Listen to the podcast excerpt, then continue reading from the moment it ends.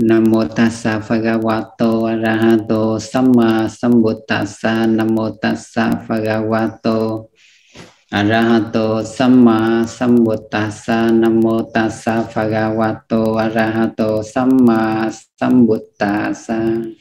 Cũng ờ, do cái duyên sự thì ờ, Phật tử có cái ờ, sự thỉnh cầu nghe về năm truyền cái thì hôm nay sư sẽ giảng về năm truyền cái. Mọi người có nghe rõ không? Âm thanh gì rõ không? Dạ chúng con nghe rõ rồi được rồi. rồi thì hôm nay mình bắt đầu với năm truyền cái. Thì năm truyền cái tham dục sân hận hôn trầm chạo hối và hoài nghi. Nó là năm truyền cái mà nó cũng là năm cái chướng ngại nó không chỉ là năm cái chướng ngại cho sơ thiền, mà nó còn áp lực và nó còn chống đối với cái nguyện vọng muốn giải thoát giác ngộ của chúng ta. Vì sao nó lại có cái tên là truyền cái? Là vì nó chi lấp và nó bao phủ tâm của chúng ta.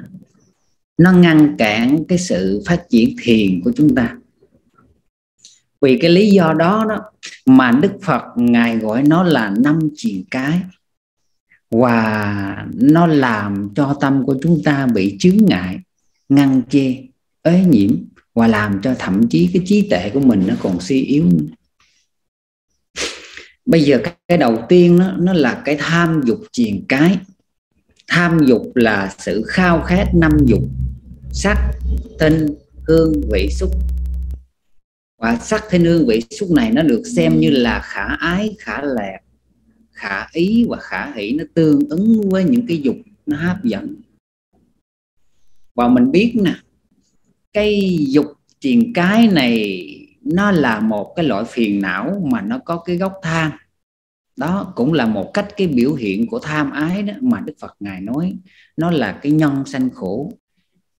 Thường á thường thì tâm của người mới bắt đầu hành thiền đó, họ hay bị tham dục nó quấy nhiễu. Tại sao vậy? Tại vì tâm của họ không quen sống thiếu cái dục lạc. Quý vị thử nghĩ xem nè trước khi mà quý vị đến với thiền đó thì tâm của quý vị lúc nào cũng tiếp xúc với các loại dục trần ví dụ như là xem phim hoặc là xem ca nhạc hay là mình thích ăn những món ăn ngon hay là mình thích đi giao du đây đó, vân vân. Đó. nói chung là tâm của quý vị luôn luôn có những cái thứ đó. Và bây giờ, ngay tại cái giây phút này đấy, chúng ta không có phim ảnh không có ca nhạc để làm thỏa mãn mắt, tai, mũi, lưỡi, thân ý của chúng ta. Và cái lúc đó đó, cái lúc đó tâm của quý vị, nó nó chẳng khác gì mà một con chim mà bị bắt nhốt vào lòng nó vùng vẫy và nó luôn luôn đi tìm những cái thứ bên ngoài. Đấy quý vị biết mà, tại 4 giờ sáng ngay cái rung này có gì vui không? Đâu có gì đâu vui. Cảm giác đau biết cảm giác đau ngứa biết ngứa mỏi biết mỏi. Và những cái ngứa cái đau cái mỏi nó không làm thỏa mãn cái tâm của quý vị. Đấy, nó không làm thỏa mãn cái tâm mà nó vốn lăng xăng khao khát dục lạc bên ngoài của chúng ta. Ừ. còn trong lúc ngồi thiền đó mà tâm của quý vị luôn luôn hướng ra bên ngoài đi tìm cái dục lạc mà quý vị không hề hay biết. Và chánh niệm thì cho dù quý vị có hành thiền suốt cả cuộc đời thì cũng chẳng bao giờ có cái sự cải thiện được. Như vậy thì để vượt qua được tham dục, thì quý vị phải tránh những cái nguyên nhân làm phát sinh tham dục. Quý vị phải phòng hộ cái căn của mình bằng chánh niệm. Nếu như quý vị có thể chánh niệm trên cái đề mục thiền của mình liên tục trong mọi lúc mọi nơi, thì sáu căn của quý vị cũng sẽ được bảo vệ, được phòng hộ. Và nếu như quý vị đang thực hành thiền về cảm thọ thì quý vị phải làm sao không để cho tâm mình bị nhàm chán với cái đối tượng? Đấy. Hòa thường á và thường thì mỗi khi mà nó có cảm giác đau hay ngứa hay tê chân chẳng hạn, tâm của quý vị nó dễ chán lắm. Chính vì vậy mà quý vị phải xem nó như là một phương tiện để giúp quý vị hiểu rõ cái bản chất của phiền não như vậy thì nếu như quý vị thực hành thiện minh sát, thì quý vị phải luôn luôn phát triển tâm chánh niệm trên bốn niệm xứ. Nói một cách khác là quý vị phải phân biệt được những cái đặc tính của danh sắc. Sân hận triền cái, đó là cái sự ghét bỏ cái đối tượng không vừa ý và cái mức độ của của cái sân đó, nó thay đổi đó là tùy theo cái sự bực bội, nhẹ và nặng. Nó cũng là một hình thức của phiền não, vì nó có một cái gốc của nó là sân như vậy thì hai cái chuyện, cái đầu tiên này, nó tương ứng với hai cái phiền não có gốc tham và sân và cái phiền não thứ ba là si dù nó không được kể riêng, nhưng trong năm cái chìm cái không thể nào thiếu si được. Đấy, còn bây giờ mình nói tới cái hôn trầm thị miên. Đức phật ngài tuyên bố rằng nó là một chìm cái ghép đôi. Chúng ta có thể xem nó như là hai loại, và do cái thành phần mà nó cấu tạo. Hôn trầm này các tỳ kheo là một chiền cái, thị miên là một chiền cái như vậy thì hôn trầm thị miên triền cái nó được gói gọn và nó trở thành hai loại. Như vậy thì thế nào là hôn trầm và thế nào là thị miên triền cái đây? Hôn trầm á, là sự không bén nhạy của tâm và không thích nghi hay còn gọi là sự trần trừ đình trệ và lười biếng của tâm giả dưỡi của tâm. Thì đây được gọi là hôn trầm. Còn thị miên thị miên là sự không bén nhạy của thân không có thích nghi và sự che lấp che đậy khuất đi hay còn gọi là hôn mê bằng thần buồn ngủ đó thì đây gọi là thụy miên. Một số người hành hiền á, nói sư con hay bị hôn trầm. Sư mới hỏi xem thì cái hôn trầm nó đến do đâu? Do tâm hay là do thân? Nếu như do tâm thì nó thuộc là hôn trầm, còn nếu như do thân thì nó thuộc loại thụy miên hai cái nó khác nhau. Thành nên mình phải cần quan sát để hiểu rõ và tách rời nó ra. Còn nói về cái trạo cử và thối quá thì nó cũng được xem như là một truyền cái ghép đôi. Trạo cử có nghĩa là sự kích động, sự tán loạn, sự không vắng lặng và sự phóng dật của tâm. Đấy. còn khi mà hối quá có nghĩ là cái ý thức ấy, cái ý thức về cái tội lỗi nó sanh khởi lên bởi vì mình đã phạm giới. Đó nó có cái nghĩ là cái thái độ hối hận hoặc là ăn năn của tâm. Đấy. Còn bây giờ mình nói qua về cái sự hoài nghi. Hoài nghi là cái sự nghi ngờ hay còn gọi là phân vân đối với đức phật hoặc là giáo pháp hoặc là chư tăng hoặc là hồi nghi về cái điều mình đang học, đang hành. Đức Phật đó, ngài đưa ra hai cái ví dụ để cho chúng ta thấy cái hậu quả của năm triền cái. Một một cái ví dụ thứ nhất này. Tham dục nó giống như là một món nợ, còn sân hận nó như là một người bệnh hoạn.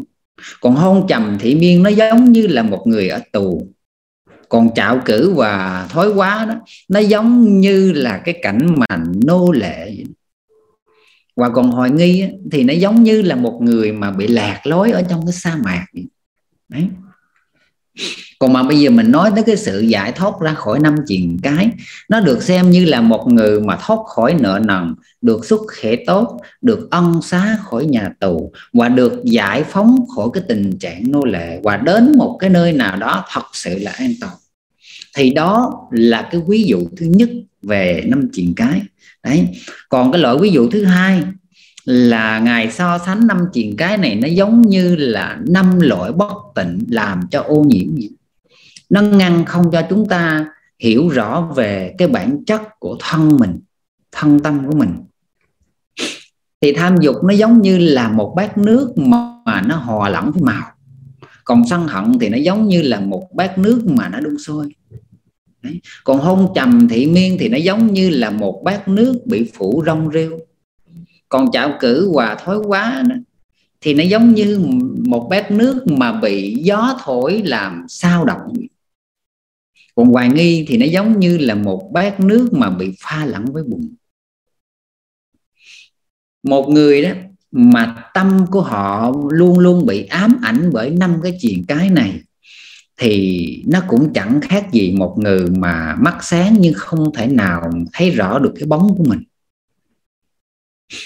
mặc dù đó mặc dù chúng ta thấy nè, có rất nhiều loại phiền não nhưng nó có rất nhiều loại phiền não trong lúc mà mình hành thiền đó. Những có rất nhiều phiền não nó chống đối mình trong cái lúc mình hành thiền.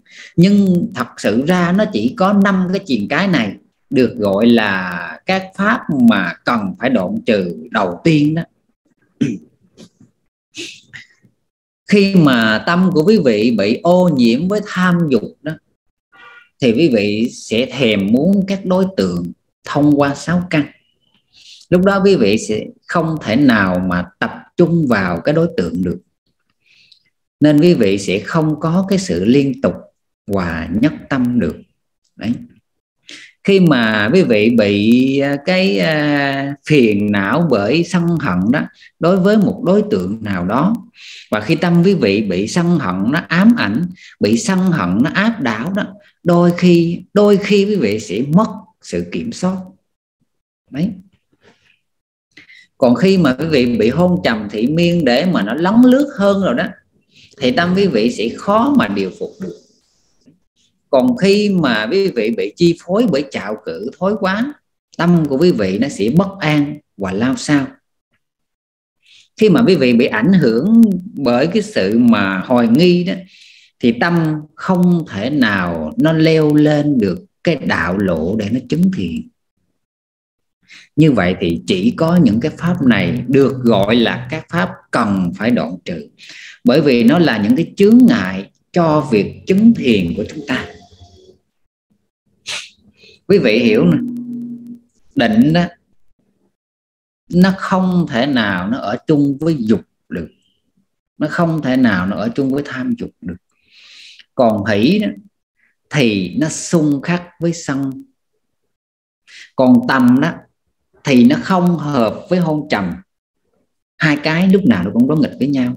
Có tầm thì không có hôn trầm, mà có hôn trầm thì không có tầm. Đấy. Còn lạc thì nó đối nghịch với trạo cử và thói quá. Còn tứ thì nó mâu thuẫn với hội nghi. Như vậy thì chúng ta thấy là mỗi chi thiền nó đều có một cái nhiệm vụ để loại trừ một cái chướng ngại nào đó của nó. Đấy. Nhưng chúng ta đã thấy đó, năm triền cái nếu như mà được tách rời ra và phân chia theo quy diệu pháp thì sẽ có bảy tâm sở, tham, sân, hôn trầm thị miên, tạo cử hối và nghi. Và bảy cái chi phần này nếu như mình rút lại thì nó chỉ còn năm thôi. Bởi vì năm cái, bởi vì năm cái chi thiền nên các phiền não đối kháng lại cũng có năm.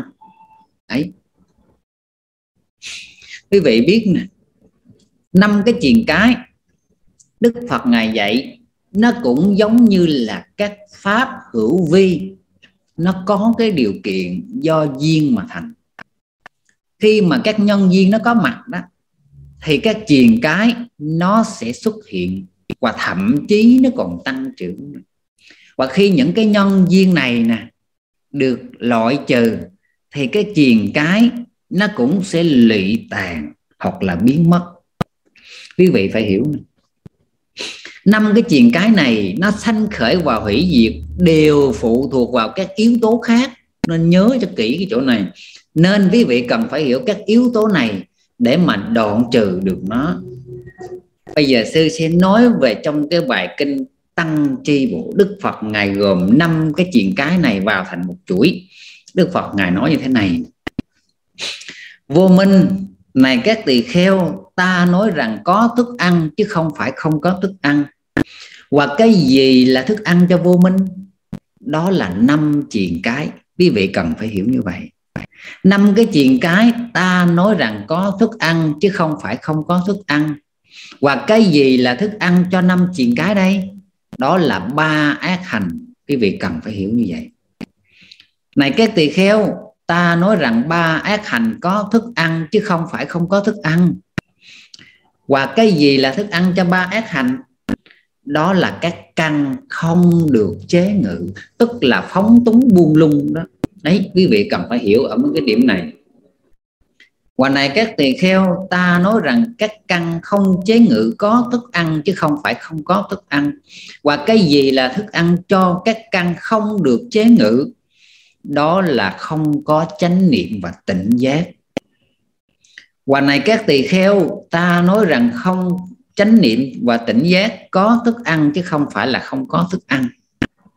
Và cái gì là thức ăn cho không có chánh niệm tỉnh giác? đó là phi lý tác ý có nghĩa là quý vị tác ý sai tới cái đối tượng mà quý vị không hề hay biết cái đối tượng đó, nó sẽ mang lại phiền não cho mình quý vị cần phải hiểu như vậy Quả này các tỳ kheo ta nói rằng phi lý tác ý có thức ăn chứ không phải không có thức ăn. Và cái gì là thức ăn cho phi lý tác ý? Đó là không có đức tin và này các tỳ kheo, ta nói rằng không có đức tin có thức ăn, chứ không phải là không có thức ăn. Và cái gì là thức ăn cho không có lòng tin đây? Đó là không chịu nghe diệu pháp. Và này các tỳ kheo, ta nói rằng không nghe diệu pháp có thức ăn, chứ không phải không có thức ăn. Và cái gì là thức ăn cho không chịu nghe diệu pháp đây? Đó là không giao du với bậc chân nhân, không tiếp cận với bậc hiền trí. Như vậy thì chúng ta thấy nè, vô minh nó sẽ được tăng trưởng bằng ba cái ác hành này, thân hành, khẩu hành và ý hành bất thiện. Đó.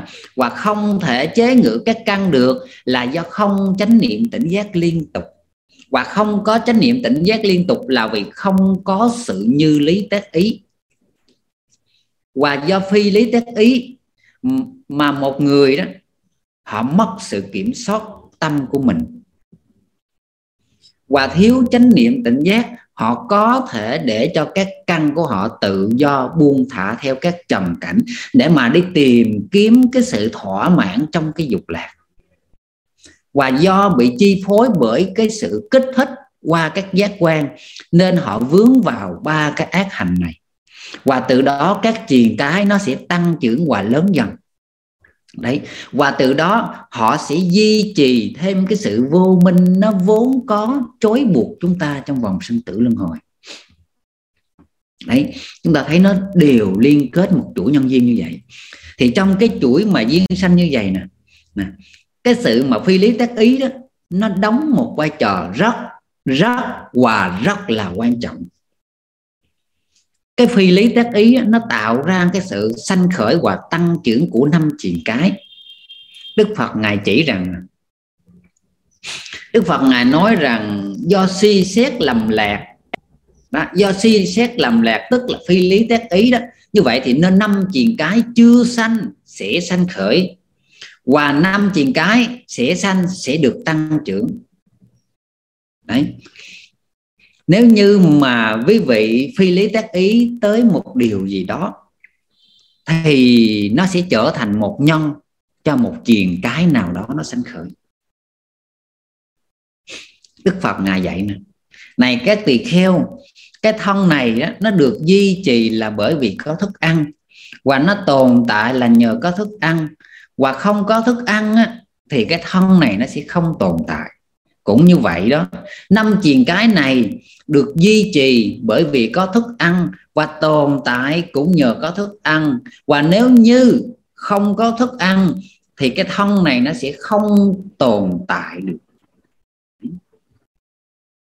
Bây giờ đức phật nói này các tỳ kheo cái gì là thức ăn cho sự sanh khởi của tham dục?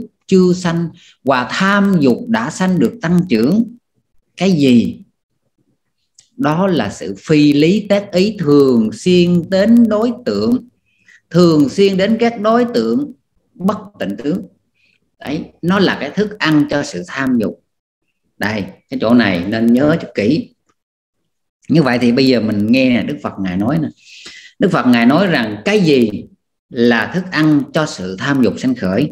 Đó là sự phi lý tác ý. Nếu như mà mình đọc lý thuyết hoặc pháp học thì có thể nói là phi lý tác ý. Còn nếu như mình nói về pháp hành thì ở cái chỗ này nè, có nghĩa là cái sự hướng tâm của mình đó, hướng tâm ra bên ngoài thì nên cái tham dục nó mới sanh khởi. Sư lấy một cái ví dụ cho dễ hiểu nè. Ví dụ như bây giờ mình nói mình trong người mình nó có một cái cái tâm tham dục, một cái ý muốn, một cái ý muốn, một cái cái cái đối tượng đó, cái ý muốn khao khát nó sanh khởi lên. Thì cái ý muốn khao khát cái đối tượng đó nó là tham dục. Nhưng cái ý muốn khao khát này này nó sanh khởi lên là vì đâu? Là vì do cái sự không có cái sự hướng tâm tới cái đối tượng đó. Thì cái tầm là cái tâm sở tâm sở tầm nó không thể nào đưa cái tâm mình tới đó được. Do mình hướng tới nó, rồi mình mới tư duy về nó, rồi cái đối tượng đó nếu như cái đối tượng đó nó là sự khao khát thì nó sẽ phát sanh tham dục. Còn nếu như mình hướng tâm tới cái đối tượng đó, mà cái đối tượng đó nó là bất tịnh tướng, nó là một cái chướng ngại, thì nó sẽ phát sanh sự sân hận truyền cái. Đấy. Thì bây giờ mình nói về cái chỗ này là tham dục và sân hận. Tham dục và sân hận nó sanh khởi là điều do phi lý, tác ý thường xuyên tới cái đối tượng đó. Đấy, quý vị hãy hiểu cái chỗ này. Đấy. Quả này các tỳ kheo, cái gì là thức ăn cho hôn trầm và thị miên chưa sanh được sanh khởi? Và hôn trầm, thị miên đã sanh được tăng trưởng. Này các tỳ kheo, đó là sự lười nhát, ể ỏi, tâm lười biến và cái sự phi lý tác ý này thường xuyên sanh khởi. Nó là cái thức ăn cho hôn trầm, thị miên cái sự phi lý tác ý thường xuyên sanh khởi là sao? Có nghĩa là quý vị hướng tâm tới, hướng cái tâm mình tới cái sự lười biếng, ể ỏi đó. Hướng tâm tới nó, rồi tạo ra một cái trạng thái nằm ở trong đó. Nó khiến cho quý vị cái sự hôn trầm nó tăng trưởng hoặc là nó mạnh thêm. Tất cả năm cái chuyện cái này nó bắt đầu là do quý vị hướng tâm tới nó. Đấy. Nếu sư nói hướng tâm là nói theo cái pháp hành còn nói theo pháp học hoặc nói vi diệu pháp đó là sự tác ý. Đó, đó theo vi diệu pháp thì sự tác ý còn theo như mà kinh đó, là sự phi lý tác ý. Đấy. Và này các tỳ kheo cái gì là thức ăn cho chạo cử và hối quá chưa sanh được sanh khởi? Và chạo cử hối quá đã sanh được tăng trưởng. Này các tỳ kheo đó là sự không an trú vào đề mục thiền sự phi lý tác ý thường xuyên này nếu như nó sanh khởi và tâm không an trú vào đề mục thiền này, nó là cái thức ăn cho sự trạo cử phóng dật chưa sanh sẽ sanh khởi. Và nó có sanh thì nó sẽ được tăng trưởng. Đấy. Tức là cái gì? Tức là ở đây cái sự mà trạo cử hối quá, sư lấy một cái ví dụ đi. Ví dụ như là một người mà họ không hành thiền, thì họ nói rằng con con ờ, bị phóng tâm, hay là cái người mới hành thiền đi, thì họ thấy rằng, họ nói rằng con bị phóng tâm. Nhưng khi họ hành thiền một thời gian, thì mỗi lần mà có cái tâm suy nghĩ sanh khởi lên, thì cái tâm suy nghĩ đó nó đều có cái sự hướng tâm tới cái đối tượng đó. Rồi nó hướng tâm tới cái đối tượng đó rồi, cái hướng tâm đó là phi lý tác ý. Nó hướng tới cái đối tượng đó, nhưng cái đối tượng này là gì nè? Cái đối tượng này, nếu như mình khao khát thì nó sẽ thành tham dục chuyện cái. Còn nếu như cái đối tượng này nè mà mà không thích đó, mà xấu xa đó thì nó sẽ trở thành cái sân hận chuyện cái. Còn cái đối tượng này nè là cái sự mà mình hối hận đó hối tiếc thì nó sẽ phát sanh sự thối quá chuyện cái. Đó. Còn nếu như mà cái đối tượng này nè mà là cái đối tượng mà mình đang có cái sự hoài nghi về tam bảo, hoài nghi về nhân quả, hoài nghi về giáo pháp, thì nó sẽ phát sinh ra cái sự hoài nghi truyền cái. Đó. Thì tất cả cái sự phóng tâm này, cái sự phóng tâm nó đều có cái đối tượng. Đó. Mà cái đối tượng này là gì? Thì cái truyền cái nó sẽ là như như vậy. Đối tượng nó là tham nó là khao khát thích thú thì nó sẽ thành tham chuyện cái. Mà cái đối tượng nó là à, về không biết nó có chắc hay không không biết nhân quả như thế nào thì nó sẽ phát sinh cái sự hoài nghi chuyện cái. Đấy. Thì tóm gọn lại là mình nói về pháp hành à. Nói về pháp hành là khi mà mình cái năm cái chuyện cái này nó phát sinh là đều có cái sự hướng tâm của mình tới cái đối tượng đó đó. Rồi cái đối tượng đó, nó nó sẽ phát sanh ra cái triền cái nào là tùy theo mình hướng cái tâm tới.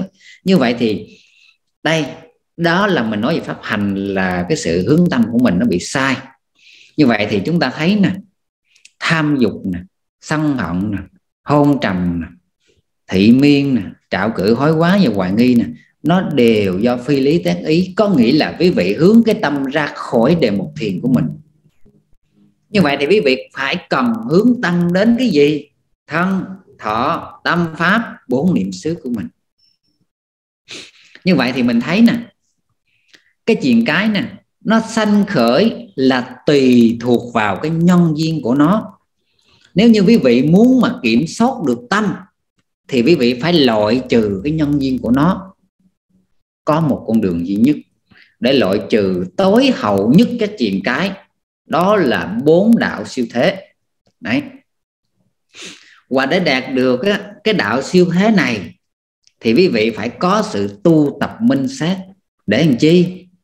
Để thầm thâm vào những cái đặc tính của mỗi hiện tượng để thấy rõ được tam tướng chúng là vô thường, khổ, vô ngã. Chỉ có đạo siêu thế mới làm được điều này. Đấy.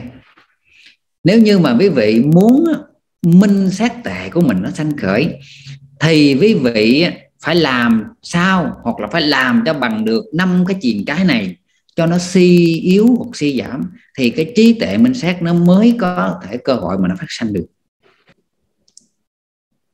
Ở trong cái kinh điển mà Đức Phật đó, ngài đưa ra hai phương pháp để loại trừ năm cái truyền cái. Một là sự đề nén các truyền cái này bằng cái việc mà tu tập thiền chỉ tịnh, tức là samatha ở một cái mức độ cận định hoặc an chỉ định. Và hai là sự diệt trừ cái chuyện cái này trong khi mình đang tu tập thiền minh sát. Sở dĩ mà đức phật á, ngài đưa ra hai cái phương pháp á, ngài đưa ra hai cái phương pháp tu tập khác nhau như vậy đó là vì các vị tỳ khu á, ở thời đó đó mỗi người có mỗi căn tánh khác nhau và cả hai cái khuynh hướng này đều phát triển cái trí tuệ bằng cái việc mà thực tập thiền tứ niệm xứ. Quý vị thấy nè, năm cái chuyện cái này nó được duy trì bằng một chuỗi nhân duyên của nó. Và nó bắt đầu từ đâu? Nó bắt đầu từ cái sự không thân cận bậc chân nhân. Rồi tiếp tục là không lắng nghe chánh pháp. Rồi tiếp tục nữa là do thiếu cái đức tin rồi tới sự phi lý tác ý. Và rồi tới tiếp là không có chánh niệm tỉnh giác. Rồi đi nữa là không chế ngự được các căn. Rồi tiếp tục là để cho ba cái ác hành nó can dự vào. Đó, nó là một chuỗi nhân duyên. Và ở trong cái bài kinh mà sa môn quả đó quý vị, đức phật ngài đưa ra một con đường tu tập nhằm để đảo ngược lại cái hình thức mà tập khởi của cái truyền cái này cái bài kinh đó, đức phật ngài bắt đầu từ khi mà ngài tạo cơ hội cho chúng sanh thân cận bậc chân nhân tức là thân cận ngài và thân cận những bậc thánh đó, đó để cho chúng sanh có cái cơ hội lắng nghe cái diệu pháp. Ừ. Cái bước mà cơ bản nhất trên cái con đường đạo lộ để mà quý, quý vị thực hành á, là quý vị phải tuân thủ giới luật. Để làm gì quý vị? Để chế ngự những cái hành vi sai trái của thân khẩu và do cái tâm bất thiện nó thúc đẩy. Đấy. Cho nên, quý vị muốn đoạn trừ các triền cái, đầu tiên quý vị phải giữ giới để kiểm soát thân hành và khẩu hành của mình.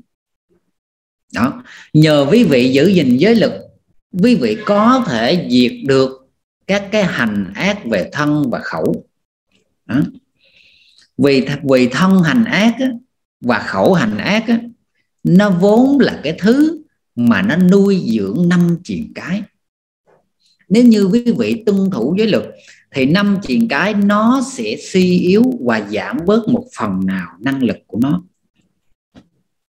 Nhưng giới lực chỉ làm giảm bớt một phần nào thôi.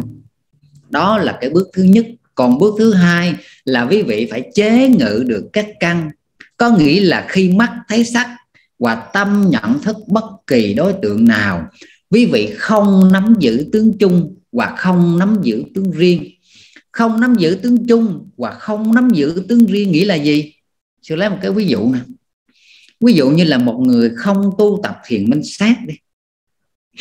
Khi mà họ nhìn thấy một đối tượng nào đó họ sẽ nói rằng, đây là cái nhà, đây là người nam, đây là người nữ, đây là một người đẹp, đây là mắt đẹp, mũi đẹp, miệng đẹp, vân vân.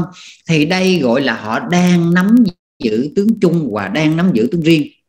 Còn nếu như người có tu tập thiền minh sát thì khi họ nhìn thấy sắc, họ chánh niệm trên cái nhìn, hoặc họ hoặc họ biết rằng họ đang nhìn đó, thì đó gọi là không nắm giữ tướng chung và không nắm giữ tướng riêng. Thì đây cũng được gọi là kiểm soát tâm và phòng hộ làm chủ các căn của mình. Đấy. Chúng ta biết nè, bởi vì cái sự mà ngộ nhận của các cái dục trần đó, nó làm hấp dẫn hay là nó làm đáng ghét, có thể nó trở thành cái duyên cho tham ái hoặc sân hận nó tăng trưởng như vậy thì quý vị phải nên tránh sự mê hoặc của các trần cảnh và chỉ quan sát đơn thuần, nhận thức nó một cách khách quan. Và không nên không nên định kiến, không nên dán nhãn cho nó, tức là không phản ứng đó. Khi quý vị tiếp xúc với sáu căn, quý vị nên quay vào bên trong và tránh niệm cái trạng thái của sự phản ứng lúc đó. Thì đây gọi là chế ngự các căn, hay còn gọi là phòng hộ các căn. Và chỉ có cái cách này thôi, quý vị mới phát triển được chánh niệm tỉnh giác xà tỷ bát á. Đấy.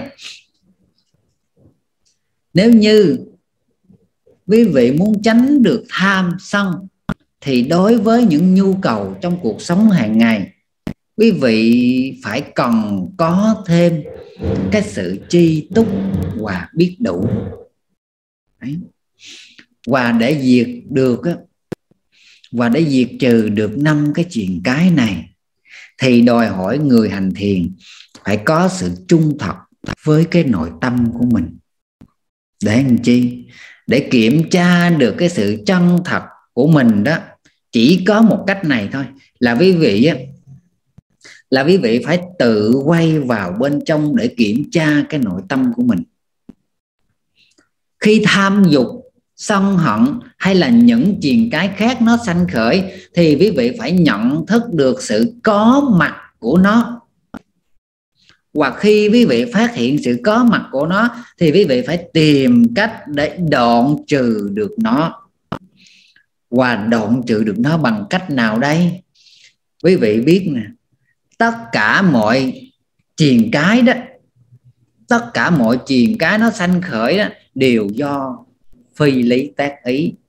Tức là quý vị hướng cái tâm đến một cái đối tượng không đúng. Đấy. Và để đoạn trừ được nó, thì quý vị phải thay đổi cái sự hướng tâm đến nó. Sư lấy một cái ví dụ cho quý vị dễ hiểu ví dụ như là quý vị đang ngồi thiền, có một cái trạng thái khó chịu nó sanh khởi lên. Thì cái trạng thái khó chịu này nó bắt đầu từ một cái tâm suy nghĩ. Mà trong cái tâm suy nghĩ đó, nó bắt đầu từ một đối tượng nào đó. Mà trong cái đối tượng đó, nó bắt đầu từ cái sự hướng tâm, tức là phải lấy tác ý đó. Thay vào đó thì quý vị hãy nếu như mà quý vị hãy thay vào cái chỗ mà phi lý tác ý bằng như lý tác ý, tức là quý vị phải luôn luôn hướng cái tâm của mình vào bốn niệm xứ, thân, thọ, tâm pháp. Quý vị còn nhớ không? Ngay từ lúc ban đầu sư hướng dẫn quý vị là luôn luôn hướng vào tâm, trạng thái tâm và cảm giác trong thân để cho cái sự hướng tâm của quý vị được đúng đắn và được liên tục và được năng động đó. nhưng có điều là quý vị chưa hiểu được cái ý của sư nếu như quý vị điều chỉnh được lại cái sự hướng tâm của mình đó, thì lúc đó quý vị sẽ không làm tăng trưởng cho năm cái chuyện cái lúc đó năm chuyện cái nó sẽ bị quý vị cô lập nó lại và dần dần nó sẽ yếu đi dần dần quý vị sẽ loại trừ được năm chuyện cái này. Chính vì vậy đó, chính vì vậy mà đức phật ngài nói rằng đó, đối với người nào mà thường xuyên như lý tác ý đến các pháp, thì những chuyện cái chưa sanh sẽ không sanh khởi qua những chuyện cái đã sanh sẽ được đoạn trừ. Đó là cái lời Phật ngôn Đức Phật nói đó nên nhớ cho kỹ. Còn ở trong cái bài kinh mà sa tí bát thanh ná xuất tá đó bài kinh tứ niệm xứ đức phật đó, ngài đưa ra một phương pháp để đoạn trừ các chuyện cái. Ngài nói rằng á, hãy quan sát và chánh niệm trên cái chuyện cái đó. Khi quý vị quan sát như vậy thì nó giống như là quý vị đang nó giống nha nó gần giống như là quý vị đang thoát khỏi sự bám chặt vào nó. Đấy. Bây giờ sư đang nói về bài kinh tứ niệm xứ. Ở đây này các tỳ kheo vị tỳ kheo sống quán pháp trên các pháp đối với năm triền cái. Và thế nào là vị tỳ kheo sống quán pháp trên các pháp đối với năm triền cái? Đấy. Một số bạn á, cứ nói sư sư chỉ với con quán pháp. Đây chỗ này nè sư đang chỉ cho quán pháp. Ở đây này các tỳ kheo, khi tham dục có mặt, vị ấy biết rõ tham dục có mặt. Có nghĩa là sao? Có nghĩa là khi một cái ý muốn khao khát cái đối tượng nào sanh khởi lên, người hành thiền phải biết rõ cái ý muốn khao khát nó đang sanh khởi. Đó là cái thứ nhất. Cái thứ hai, khi tham dục đang có mặt, vị ấy biết rõ tham dục à, vị ấy biết rõ tham dục chưa sanh là sanh khởi. Đấy. Có nghĩa là khi mà cái tham dục mà nó sanh khởi thì phải biết rõ luôn là cái tham dục nó sanh khởi. Đó là cái thứ hai. Còn cái thứ ba là vì sao mà tham dục được đoạn trừ? Đó. Thì khi mà quý vị quan sát mà cái tham dục nó mất thì quý vị cũng phải biết cái nguyên nhân nào tại sao và vì sao cái tham dục này nó mất đó. Và làm thế nào tham dục được đoạn trừ và không sanh trở lại? Thì quý vị cũng phải biết được làm thế nào cái tham dục được đoạn trừ và không sanh trở lại thì lúc đó mới gọi là một người hành giả quán pháp. Có nghĩa là có bốn cái nguyên nhân sư nói lại. Một là khi tham dục có mặt, phải biết rõ tham dục có mặt. Đó. Hai là tham dục chưa sanh lại sanh khởi, cũng phải biết rõ tham dục chưa sanh và sanh khởi đấy, là cái thứ hai. Còn cái thứ ba là tham dục đã được đoạn trừ thì cũng phải biết tham dục đã được đoạn trừ. Và cái thứ tư là tham dục đoạn trừ bằng cái nhân nào cũng phải biết tham dục đoạn trừ bằng cái nhân đó. Đó. Còn nếu như mà nói sâu nữa một cái nữa là tham dục không sanh khởi với cái nhân nào cũng phải biết rõ tham dục nó không sanh khởi với cái nhân đó, thì đó gọi là hành giả đàng quán pháp thì đối với sân hận hôn trầm hội hội nghi chạo hối nó cũng vậy đó. Một cái là liên tưởng có năm cái. Đấy.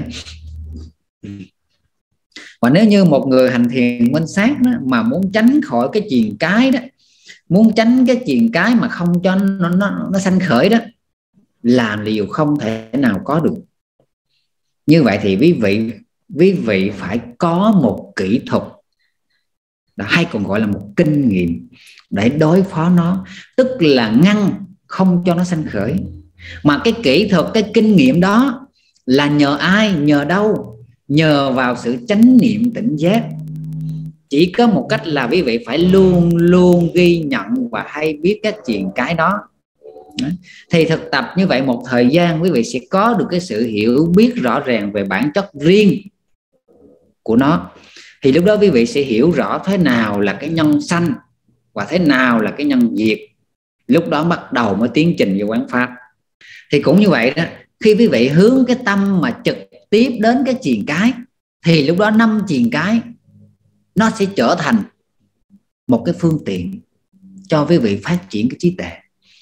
Thì hồi sáng sư có nói đó cái năm triền cái, tham dục, sân hận, hôn trầm trạo hối và hoài nghi. Đối với người mới tu tập thiền thư sư, nó làm con phiền não, nó làm con khổ, nó làm chướng ngại.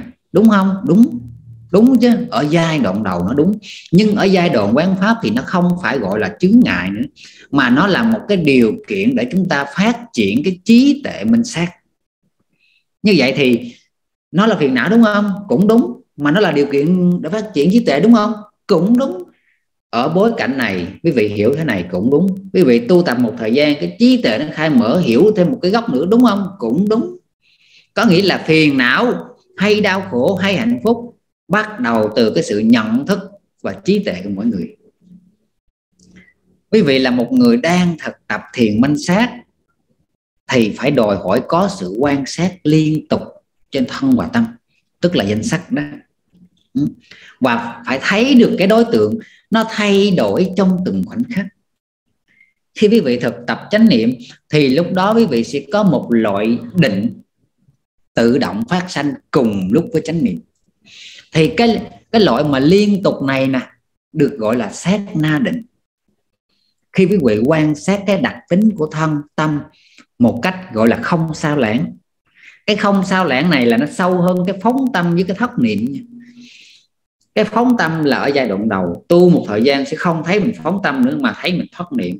Tu một thời gian không thấy mình thoát niệm mà thấy mình sao lãng thì lúc quý vị thấy mình sao lãng, chỗ này là nó đang có cái sát na định nè. Đấy. Thì quý vị quan sát một thời gian, quý vị sẽ không thấy mình sao lãng thì tự nhiên nó sẽ có một cái năng lực định liên tục và nó sẽ đủ sức mạnh để áp chế năm cái chuyện cái mặc dù á, cái sát na định nó không đủ mạnh để đắc định, nhưng sát na định sanh khởi do quý vị ghi nhận và hãy biết một cách liên tục, nó vẫn đủ sức mạnh để áp chế được năm cái chuyện cái không làm ảnh hưởng tới cái việc phát triển tệ minh sát của chúng ta. Như vậy thì, cho dù quý vị không cố gắng phát triển thiền định, nhưng quý vị thùng quán thùng minh sát tức là minh sát khô đi nó vẫn thiết lập được một mức độ định trong từng khoảnh khắc. Và cái định trong từng khoảnh khắc này nó sẽ là một cái căn bản cho cái việc minh sát tệ và chứng đạo quả của chúng ta. Tóm lại là quý vị phát triển sát na định đủ để diệt trừ cái chuyện cái làm cho thiền minh sát mình sâu hơn. Để mà tiêu diệt được á, cái chuyện cái này thì đòi hỏi quý vị phải có cái trí tệ thuộc hàng siêu thế đạo. Theo mà thanh tịnh đạo đó, thì cái đạo đầu tiên, tức là nhập lưu thánh đạo đó, thì nó sẽ cắt đứt được cái sự hồi nghi truyền cái còn cái đạo thứ hai là nhất lai thánh đạo, thì nó sẽ làm suy yếu tất cả các truyền cái nhưng chưa đứt được cái nào.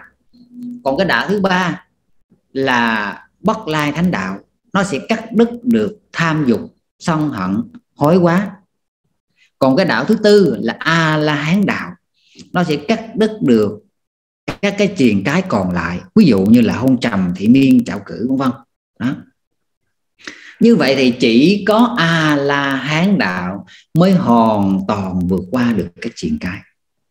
Đức phật ngài dạy à, đức phật ngài giải thích như vậy đó. Thì năm cái chuyện cái này nè được đoạn trừ là của một vị a la hán tại vì nó sẽ được cắt đứt tận gốc rễ, nó, đức phật ngài quý nó giống như cây ta la không còn sống lại được và không còn mọc trở lại được trong tương lai. Đó. Thì tóm gọn lại là chỉ có bậc thánh a la hán còn nếu như chúng ta thì chúng ta chỉ diệt được từ từ. Từ chút từ chút từ chút như vậy thôi. Thì cái bài giảng hôm nay của sư ờ, tới đây là ờ, hợp lẽ rồi. Rồi à, sư gửi mới lại em em nha. Dạ con uh, xin kính thưa sư và đạo tràng. À, thời thuyết pháp của đại đức pháp quang đến đây đã hoàn mãn. Chúng con xin kính gửi lời tri ân đến đại đức đã từ bi ban bố cho chúng con thời pháp cao quý để chúng con từng bước tiến hóa trên bước đường tu tập. Phước thiện nào phát sinh cho buổi nghe pháp hôm nay? Chúng con xin hồi hướng đến quý sư cùng tất cả quý cô chú anh chị trong đạo tràng được nhiều sức khỏe, bình an, thoát khỏi mọi khổ đau hiểm nguy, thành tựu được chánh trí, chứng ngộ niết bàn ngay trong kiếp sống hiện tại, cũng như vị lai xa thú xa thú xa thú chú uh, thiện tâm hồi nãy muốn hỏi gì? Muốn hỏi nhắn tin hỏi gì? Ví dụ nào chỗ động nào? Dạ con muốn ờ, sư sư có một cái giải thích ờ, nào rõ về khi mà hành thiền thì uh, cái tâm tham dục nó nổi lên mình biết tham dục nổi lên và chưa sanh và biết lẽ sanh và sanh rồi sẽ đờ, và bị uh, đoạn trừ á. Con con chỉ muốn cái ví dụ uh, thực tế thưa sư thấy ông chú nhận sư nói hồi sáng đâu đâu đâu sai chú nhận sư nói thôi ngồi chỗ thấp đi leo cao quá mất công. Bây giờ sư sẽ ví dụ cho chú nghe nè dạ. Cũng uh, lúc trước sư cũng ở chùa viên tệ có một số bạn cứ chỉ rằng sư ơi sư chỉ cho con quán tâm biết thì sư mới nói rằng cái bản thân quý vị cái tâm biết là cái gì cũng không biết thì làm sao mà quán được cái tâm biết đó sư lấy sư lấy một cái ví dụ đi. Ví dụ như bây giờ vừa ở ờ, thôn quê họ có cái, cái loại cây mà nó giống như cây đau răm vậy đó. Đó mà sư kêu quý vị ra bứt cây đau răm mà mình không khéo mình lộn bứt lộn cái cây đó. Đó thì làm sao bứt được? Bản bản thân mình nếu như không biết đó nó là một cái. Như vậy thì ví dụ như mà để mà quan sát được cái tâm biết thì phải phát triển cái tâm biết cho nó liên tục. Tâm biết nhận cái tâm nhận biết đó tức là cái thức. Lấy một ví dụ nữa cho cả nhóm dễ hiểu nè. Ví dụ như bây giờ những người phụ nữ đó làm gì có con chuột đó mà nhìn đúng không? Con chuột con chuột tay á đó làm cái nhưng mà muốn nhìn con chuột á, thì mấy cô phải tập tạ lần lần thì cái con chuột nó nổi lên lâu ngày mình mới nhìn thấy. Rồi để mà quan sát được cái tâm biết thì phải phát triển tâm biết cho nó nổi lên liên tục thì mới thấy được nó. Một ví dụ nữa để mà quan sát được cái tâm chánh niệm thì cái chánh niệm của mình phải liên tục cho nó nổi lên mình mới thấy được nó. Chú hiểu cho cho chỗ này không? Dạ. À, dạ chú hiểu. yeah. Rồi quay qua vấn đề của chú nè. Để mà tâm có tham biết tâm có tham, rồi tâm tham với cái nhân nào, biết tâm tham với cái nhân đó. Rồi tâm tham nó mất với cái nhân nào cũng biết tâm tham nó mất với cái nhân đó. Đó. Và tâm tham nó diệt với cái nhân nào cũng biết tâm tham nó diệt với cái nhân đó. Và tâm tham nó không sanh khởi với cái nhân nào cũng biết tâm tham nó không sanh khởi với nhân đó. Như vậy thì quay trở về lại cái vấn đề sẽ hướng dẫn mọi người. Sư không bao giờ hướng dẫn mọi người. Chú tâm, cố gắng mà sẽ thường hay nói như thế này nè. Quay ra quan sát, cảm giác cái đầu gối thấy không? Không thấy. Biết không thấy. Đang phát triển cái cái biết đó. Quay vô ờ, kiểm tra trạng thái tâm. Có thấy nó khó chịu không? Không. Không. Thì biết nó không? Có. Biết nó có. Không có. Biết nó không có. Nó xanh. Quan sát một thời gian nha. Thấy cái suy nghĩ nó sanh khởi. Biết suy nghĩ nó sanh khởi thôi. Biết suy nghĩ nó sanh khởi. Rồi quay vô kiểm tra trạng thái tâm. Thấy trạng thái tâm khó chịu biết trạng thái tâm khó chịu thôi. À, rồi biết nó nó còn nó mất nó mất biết nó mất luôn. Nha nhớ cho rõ cho kỹ chỗ này. Thì khi mình quan sát vậy một thời gian mình ngồi thiền nó sẽ có một cái ý muốn khao khát cái đối tượng nó sanh lên. Thì mình cũng, cũng phải biết cái ý muốn khao khát đối tượng nó sanh lên. Đó rồi mình quay vô mình kiểm tra cái trạng thái của cái ý muốn tức là tâm tham đó. Cái ý muốn khao trạng tham kiểm tra mình thấy trạng thái không? Thấy trạng thái, biết thấy trạng thái. Lúc mình thấy trạng thái trạng thái nó có mất không? Nó mất luôn, biết nó mất luôn. Đó. Rồi, chưa tới đây là chưa. Tu tập tiếp một thời gian nữa thời gian dài, phải trải qua là 5 tháng. Đó. Nếu như mình đủ nhân viên ba la mật, nó sẽ có cái trí tuệ thì mình sẽ thấy được, mình sẽ thấy được. Mỗi cái tâm nó suy nghĩ, nó sanh khởi lên nó đều có cái sự hướng tâm tới cái đối tượng. Đó. Thì khi hành hành tiếp một thời gian hành tiếp một thời gian nữa chưa. Nếu như trí tuệ nó vẫn sanh khởi lên nữa thì mỗi khi mà cái tâm tham ý ờ, mong muốn khao khát cái đối tượng nó sanh lên đó, thì lúc đó mình sẽ biết rằng cái ý mong muốn khao khát này sanh lên là do mình hướng tâm tới cái đối tượng. Thì hành tiếp một thời gian nữa chưa đứng lại chỗ này được đâu hành tiếp một thời gian nữa mình sẽ hiểu rằng cái ý muốn khao khát nó sanh lên. Cái nhân của nó là do mình hướng tâm tới cái đối tượng. Ừ. hiểu không? Dạ. là hướng tâm tới cái cái đối tượng sai ra bên ngoài. Nên tâm tham nó mới sanh khởi. Quan sát tiếp chưa chưa hết. Còn nữa còn tu nữa dài lắm. Đó. quan sát tiếp một thời gian mình sẽ thấy rằng mình sẽ hiểu rằng do mình hướng tâm sai nên nó mới có tâm tham cho nên lúc đó mình mới hướng tâm vô bên trong lại thông thọ tâm pháp thì khi mà mình biết mình hướng tâm vô bên trong thì tâm tham nó sẽ không sanh khởi thì lúc đó mình phát triển được cái trí tuệ nữa là mình biết được là do mình tâm tham nó không sanh khởi là do mình hướng tâm vô đối tượng thân họ tâm pháp ừ. cái này hoàn toàn không lý thuyết nha cái này là tiểu yeah. Dạ. hành không không lý thuyết nha đó yeah. Đấy thì khi mình biết như vậy rồi mình tiếp tục mình quan sát nữa. Mình quan sát nữa rồi mình thấy ra cái cái tâm tham mà nó diệt mất với cái nhân nào là cái sự hướng tâm chánh niệm liên tục. Đúng đắn trên cái đối tượng tâm tham nó sẽ diệt mất và tâm tham nó không sinh khởi sẽ biết sẽ hiểu ngay cái chỗ đó. Dạ. Yeah. dạ yeah, con hiểu. Thấy được tới đó hiểu tới đó mới gọi là quán pháp. À. đấy vậy là một quá trình tu tập cũng khá lâu thưa sư. Trời ơi đâu phải ừ. dễ đâu phải dễ nhân cung con cứ tưởng con cứ tưởng sư dạy con hôm nay là phải ngồi để làm sao vậy? Con con tưởng tượng chưa ra. Dạ thưa sư con cảm ơn sư. Dạ. Mình thấy nè mình thấy ăn cung nó dễ đúng không? Thật sự là hành thiện nó không dễ nhân cung đâu. Dạ. Dạ con cảm ơn sư con đảnh lễ sư các cô thu hà muốn hỏi gì kìa? Dạ. Dạ vâng con thưa sư là trong bài giảng sư có nói cái để để um, để ờ, chế ngự được cái năm triền cái thì mình phải thực hiện cái cái ờ, chế ngự được cái năm cái căn của mình. Đó thì con có thấy sư nói về cái việc ví dụ như là uh, khi mà năm căn tiếp xúc với năm trần uh, thấy chỉ là thấy thôi uh, không nắm giữ tiếng chung và không nắm giữ tiếng riêng. Thì uh, cho con hỏi tiếp là thế trong cái phần mà nghe chỉ là nghe thôi thì mình thực hiện cái kỹ thuật như thế nào để thực hiện nghe chỉ là nghe? Ví dụ thấy chỉ là thấy thì mình thực hiện là không nắm giữ tiếng chung và không nắm giữ tiếng riêng.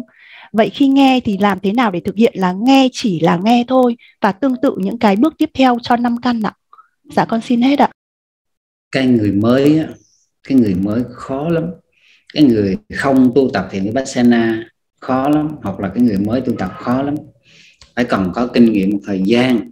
Thì khi mà sư nói ví dụ này, người không tu tập thiền họ nghe âm thanh thì họ có thể là họ nói là cái cái âm thanh này hay âm thanh này dở rồi cái âm thanh này làm tôi buồn âm thanh này thế này thế kia.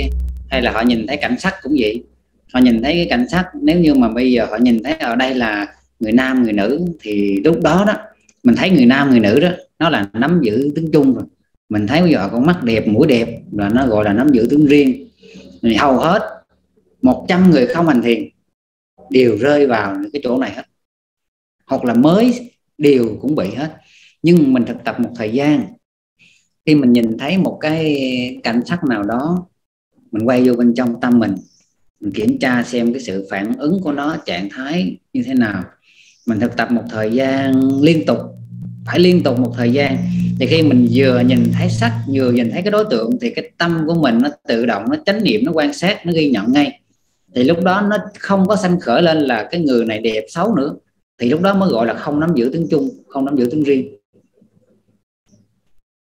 Đấy. cái đó đó, cái đó gọi là nhìn, chỉ là nhìn đó. Ừ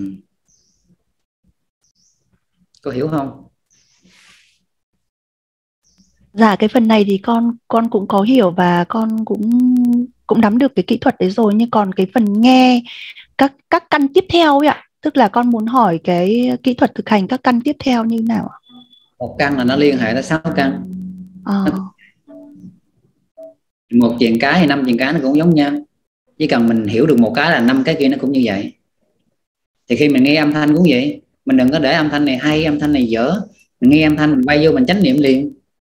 Chánh niệm cái tâm của mình xem sự phản ứng như thế nào trạng thái như thế nào cảm giác như thế nào. Đấy. Khi mình ngửi mùi mình nếm vị cũng vậy mình xúc chạm cũng vậy. Đấy. Hiểu không? Dạ dạ con hiểu rồi ạ. Con cảm ơn sư ạ. Rồi chú nhân nãy thấy không? Giờ chú nhân nè áp đảo chú nhân một chút hỏi thưa nãy chú có ờ, bài giảng của sư đó cái chỗ nào là ờ, sư hướng dẫn mọi người ờ, loại trừ năm chuyện cái? Um, nó theo con nghĩ thì um, oh, cái này là do do tự mỗi người tự mỗi người um, phát phát hiện ra mà mà thực tập thôi chứ làm sao con biết được nhưng mà thực sự ra thì con nghe um, theo cái mà quy quy um, cái chung mà sư giảng á thì um, nếu mà muốn muốn uh, muốn về cái uh, chuyện cái thứ nhất về dục á thì mình phải biết um, quan sát và ghi nhận được cái uh, sự uh, sự hướng tâm ra ngoài sự tham thích của mình với các đối tượng ở bên ngoài á thì uh, nếu mình mình chế ngự được cái đó đó thì mình cũng cũng cũng giảm được cái cái phần về về uh, tham dục. Còn này, cái này tôi nói nè.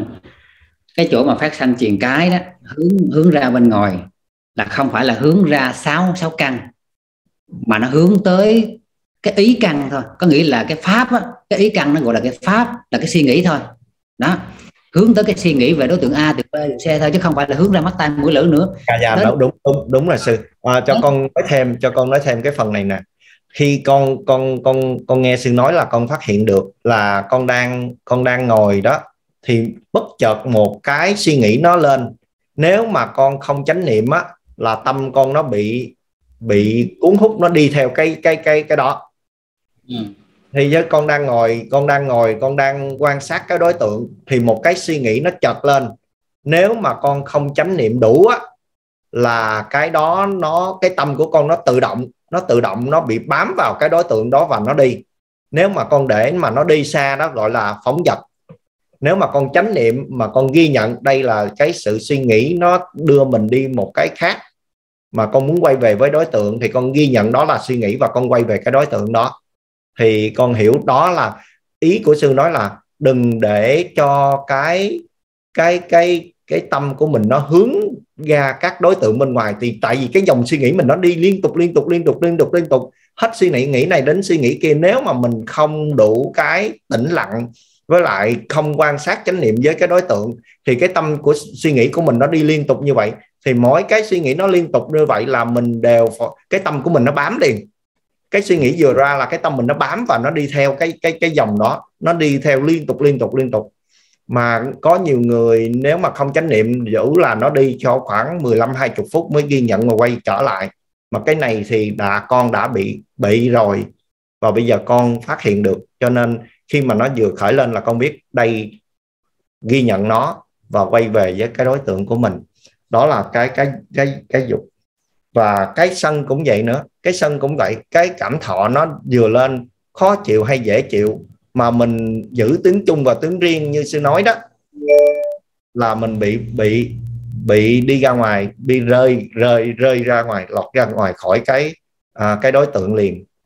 Thì à, à, theo con thì thứ tương tự nó cũng như vậy các các truyền cái kia thì thì như vậy đó. Còn không biết các bạn ở trong này có những cái à, ý kiến gì thêm không? Thì uh, theo con thì trước trước tiên đó là cái cái đối tượng mà tâm tâm á thì lúc nào nó cũng sẵn sàng tất cả sáu căn nó sẵn sàng nó đợi. Nó lúc nào nó cũng đứng đó nó đợi có một cái đối tượng là nó bám nó chạy đi theo liền.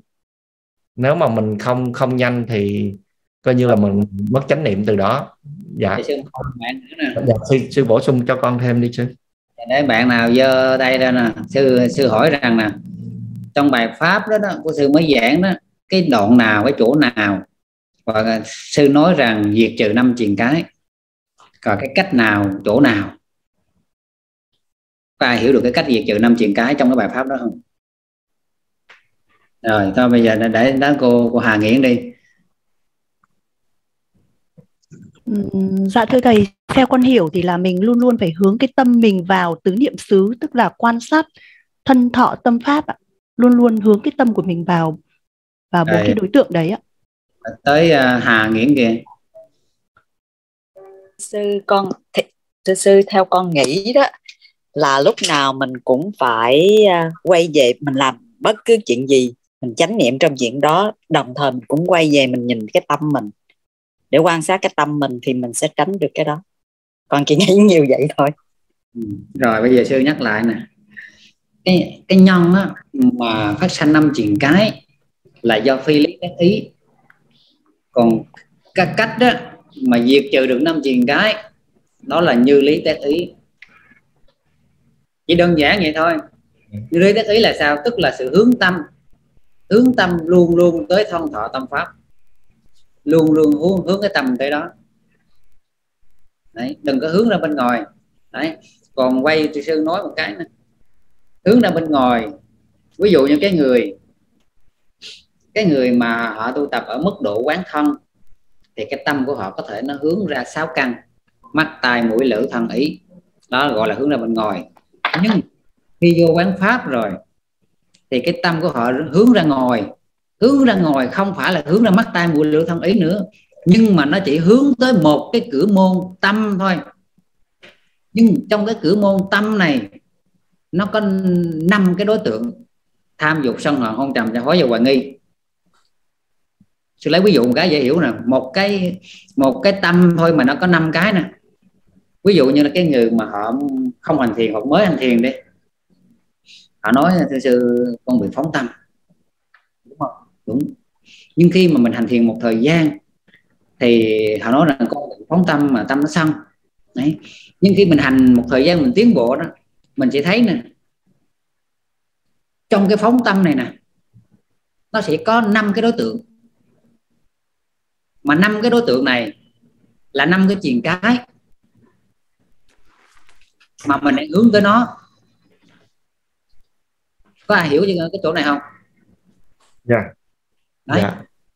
tại vì cái bạn ban đầu bạn chỉ thấy phóng tâm thôi tại bạn chỉ thấy chung chung thôi còn khi mà mình hành sâu một chút nữa mình sẽ thấy rằng cái sự suy nghĩ của mình á mỗi lần cái sự suy nghĩ nó sanh khởi lên thì nó đều có một cái đối tượng tham sân hoặc là đưa tới hôn trầm trả hối và hoài nghi. Đấy. Mỗi suy nghĩ lên nó đều có một cái đối tượng. Như vậy thì cái suy nghĩ cái đối tượng đó nó là cái sự hướng tâm ra bên ngoài đó, đó. cái suy nghĩ nó sanh lên đó. Đấy. Cái suy nghĩ sanh lên nó có cái đối tượng mà trong cái đối tượng đó nó có năm cái chuyện cái. Đấy nó là như vậy đó.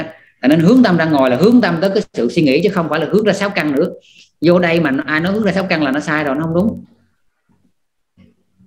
Nó chỉ hướng tới một căn môn là tâm thôi.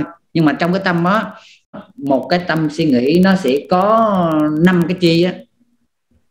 Năm cái chuyện cái đó.